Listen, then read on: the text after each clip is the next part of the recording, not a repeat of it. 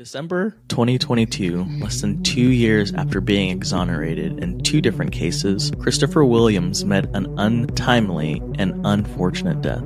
After being framed for murders and being sentenced to a life sentence, Christopher Williams had no hope of living life. That was until he was found innocent for the murders of six people. Being wrongfully convicted in a crime is everyone's worst nightmare. What's even worse that after spending 25 years locked up and alone, the world passes by with so many new ideas and technology, making it difficult for any person to re- reintegrate back into society.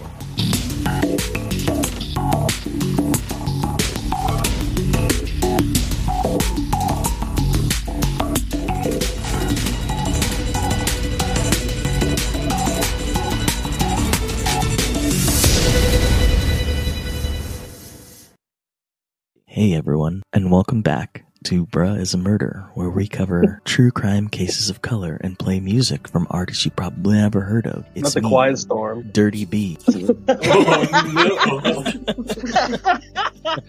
the B is for blogs. No, it, the B is for butt stuff. yeah, the B is for pussy. Dirty Dirty pussy. Dirty pussy. Because I don't wash my ass or my pants. Going down in a deer.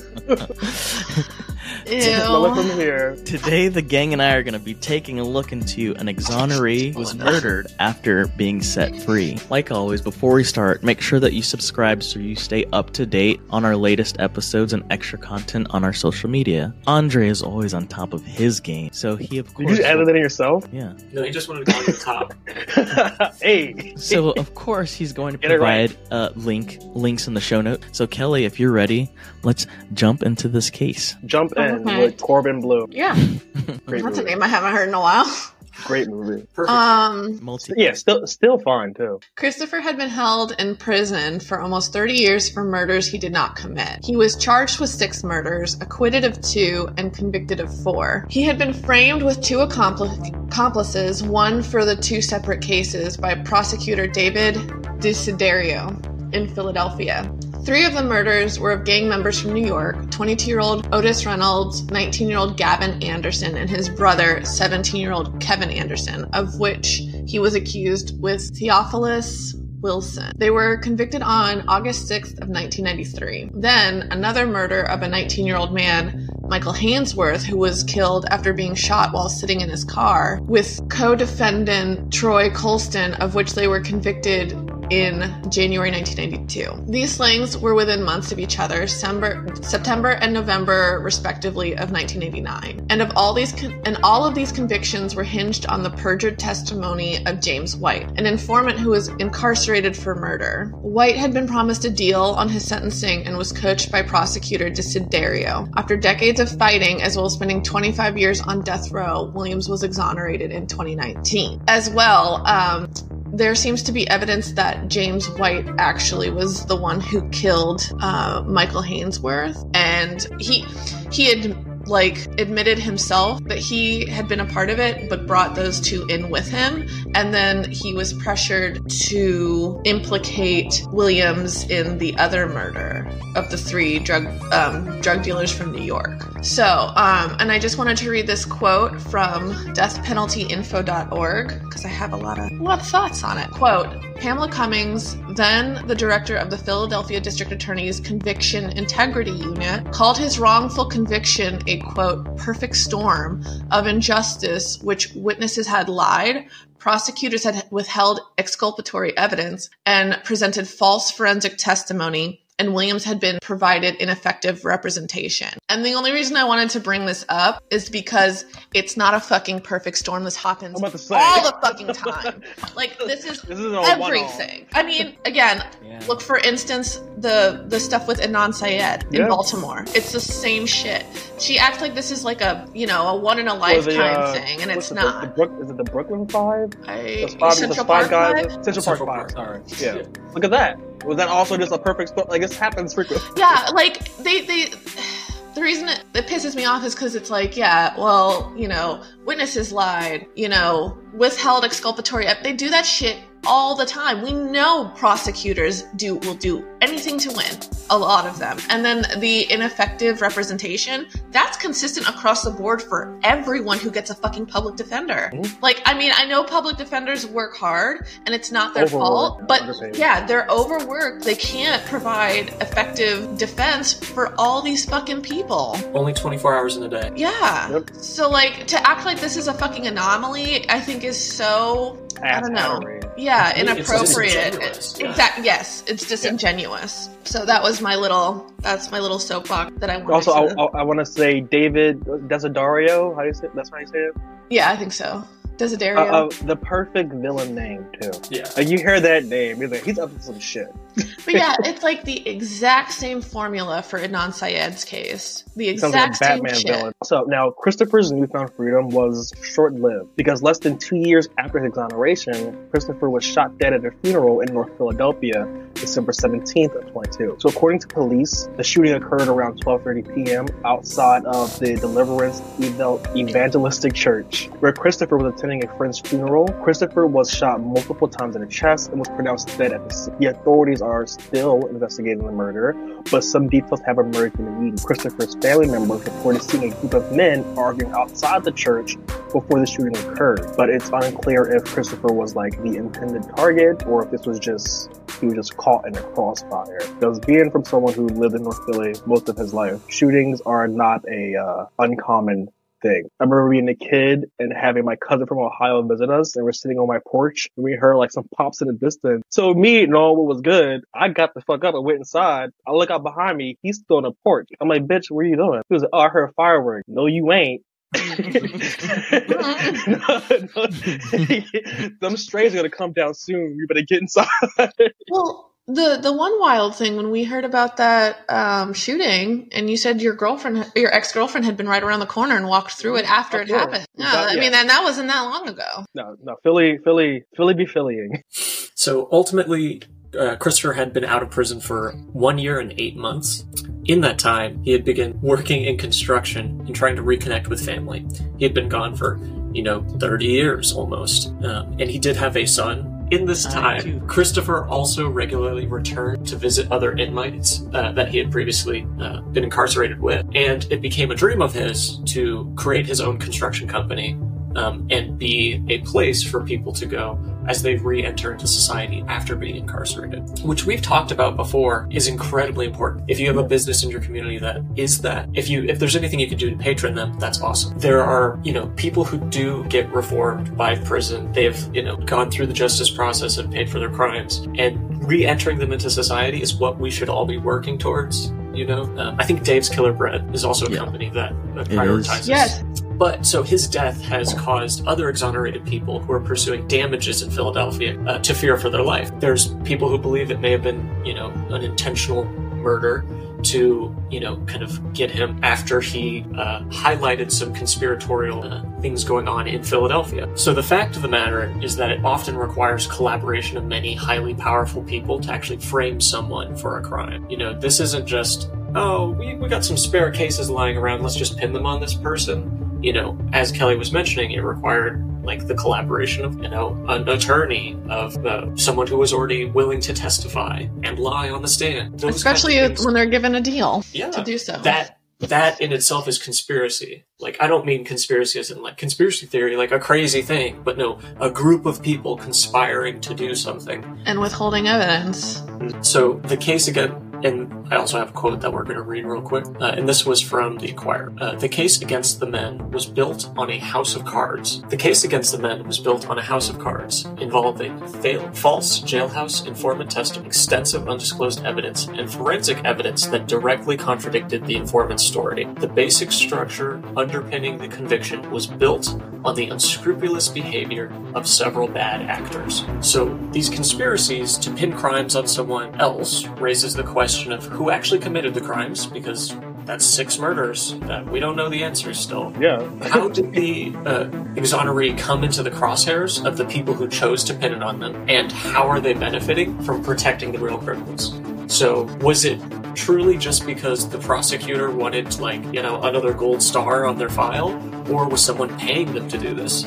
Are they somehow connected to the actual criminals? Are they covering up something for someone? Is organized crime infiltrated the uh, you know the legal system? Those are all things that should be investigated, and that's why the exonerees in the area are getting nervous. Of hey, this isn't just another random murder. This was someone who was highly publicized, highlighting some bad shit going on in you our was, community, and I'm also now pursuing damages against Philadelphia. Like that would that would make me very nervous. Well, I mean, that's the thing, right? Who watches the watchers? Mm-hmm. Yeah. The people who who serve justice, the prosecutors, the judges, the cops. Who who makes sure they're doing what they're supposed to be doing? And that's crazy too because it's such a tight knit community, and there's you know They're all scratching airing other's out the bad laundry of what happens or holding people accountable. I don't know how much that happens, and I don't think it's exclusive to just you know these different types of agencies. I think that is very Something across the board. Yeah with any group of people whether it be friends or family or um, there's not a lot of accountability that happens and i think it's because of the shame that comes along with it or the not shame necessarily but the humiliation but then also the humiliation of being guilty by association And now, a message from our sponsors.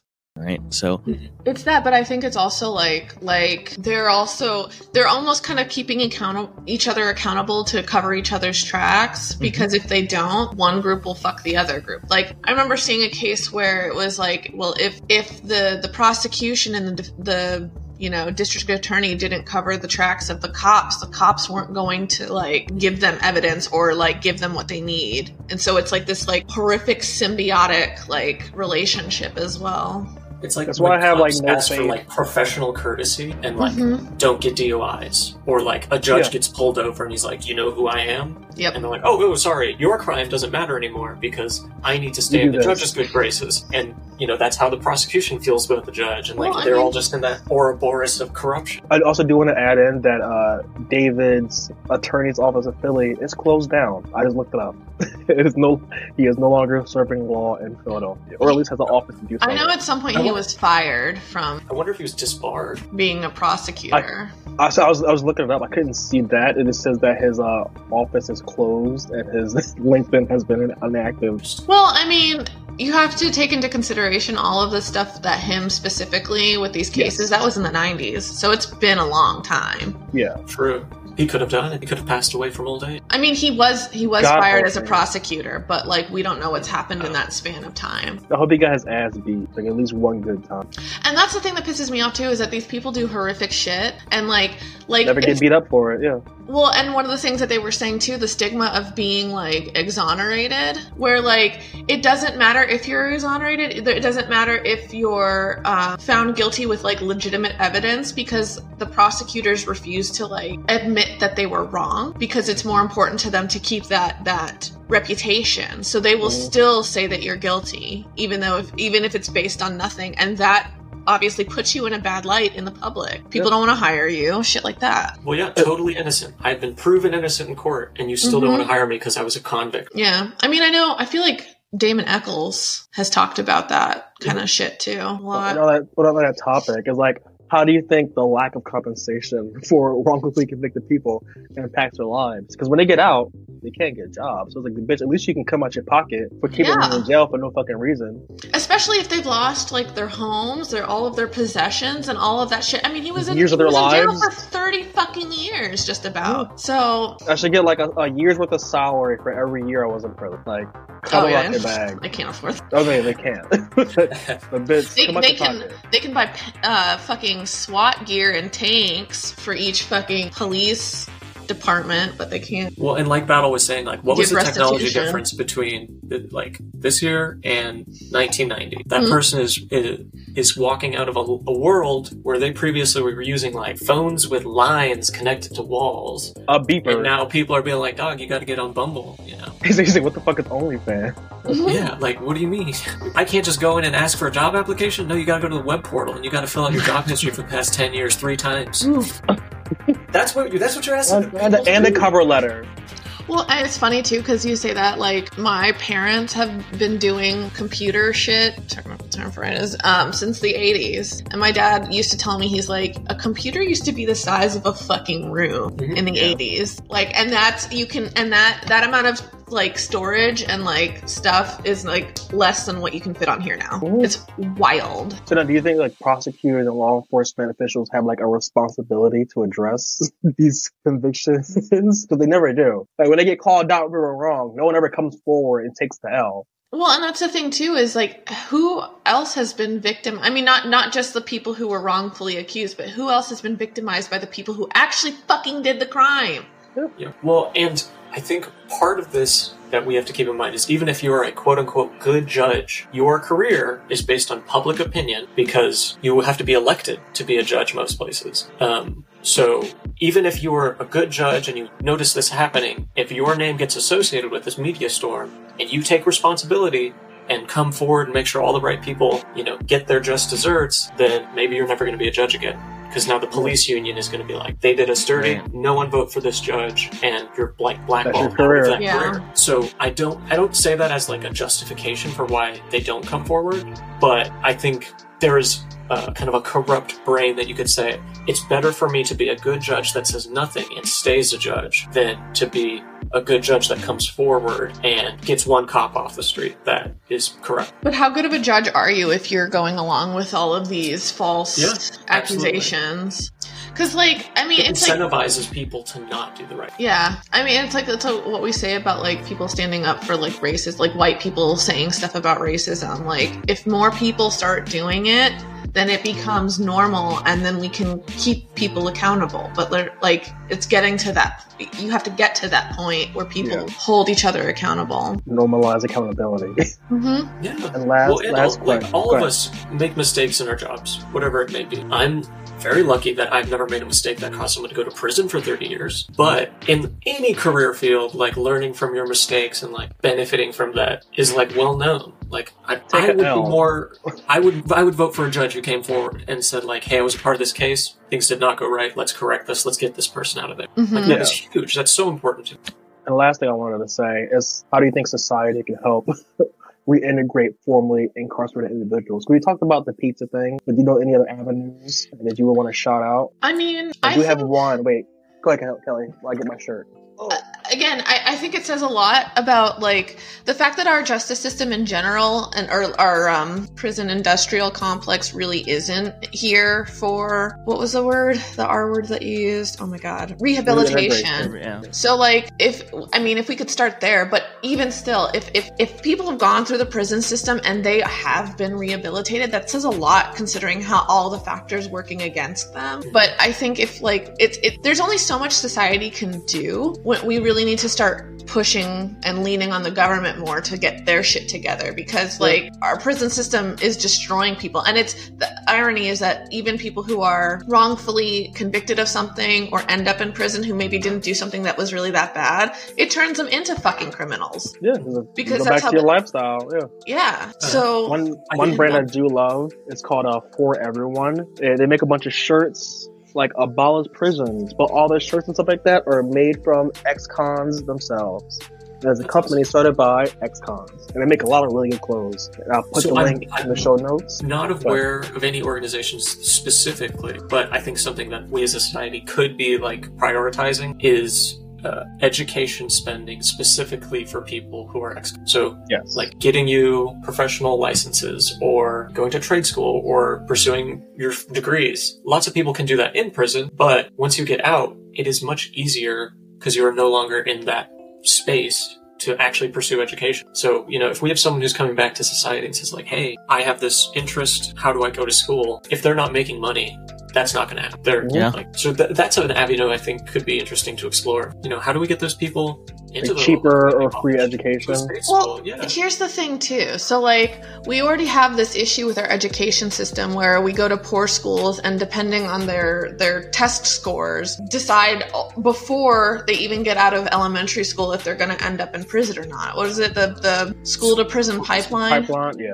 So like one, we just have to restructure everything, but also like I- what if that was a thing that we did overall where if anybody goes to jail, we specifically it's a requirement to have a certain amount of education that you accomplish while you're there. Yeah, I mean, like, you- like you know, if- Yeah, because like, Yeah. like with what you're saying, like I get how it can be like in some ways easier to get an education after you leave, but you know, if you're in prison, you're not paying rent, you're not you've got all this time to a certain extent to better yourself so that when you actually come out and you do have all these responsibilities and you do have all these things that you need to pay for, you can just go immediately into the, the workforce. Yeah, and make an actual income. Unlike in California, when they're sending those prisoners to be firefighters in that wildfire and paying them like pennies to fight a fire. Such bullshit. well, I mean, the wrongful conviction of Christopher and his death really just shows the flaws in the justice system. And everyone sucks in the justice system because no one's doing anything to change it. But uh, check out uh, the links in the show notes, like for Everyone Collective. They have like a lot of really good clothes, and they're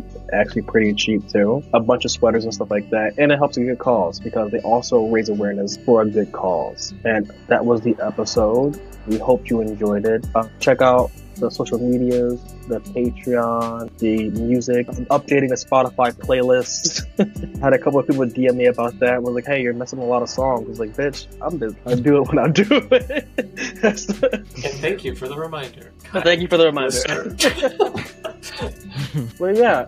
So uh, enjoy the music.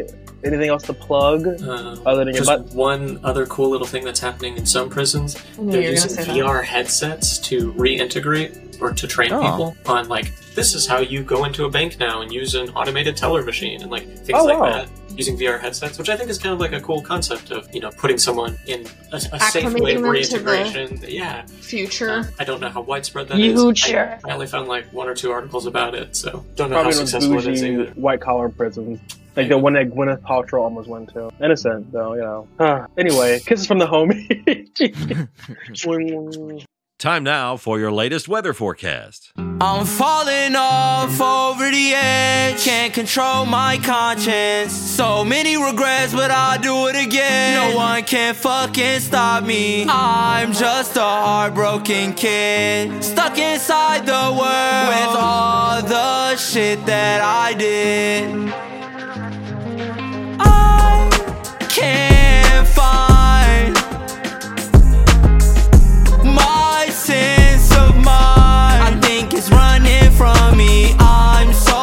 Stuck in my head.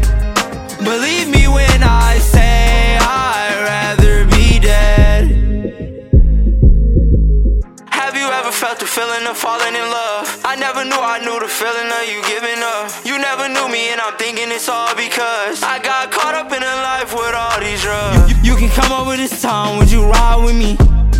Praying to God, hoping he got me. I turn my back on the world, they try to stop me. Can't turn my back on the gang, I know they got me. I'm falling off over the edge. Can't control my conscience. So many regrets, but I'll do it again. No one can fucking stop me. I'm just a heartbroken kid. Stuck inside the world with all the shit that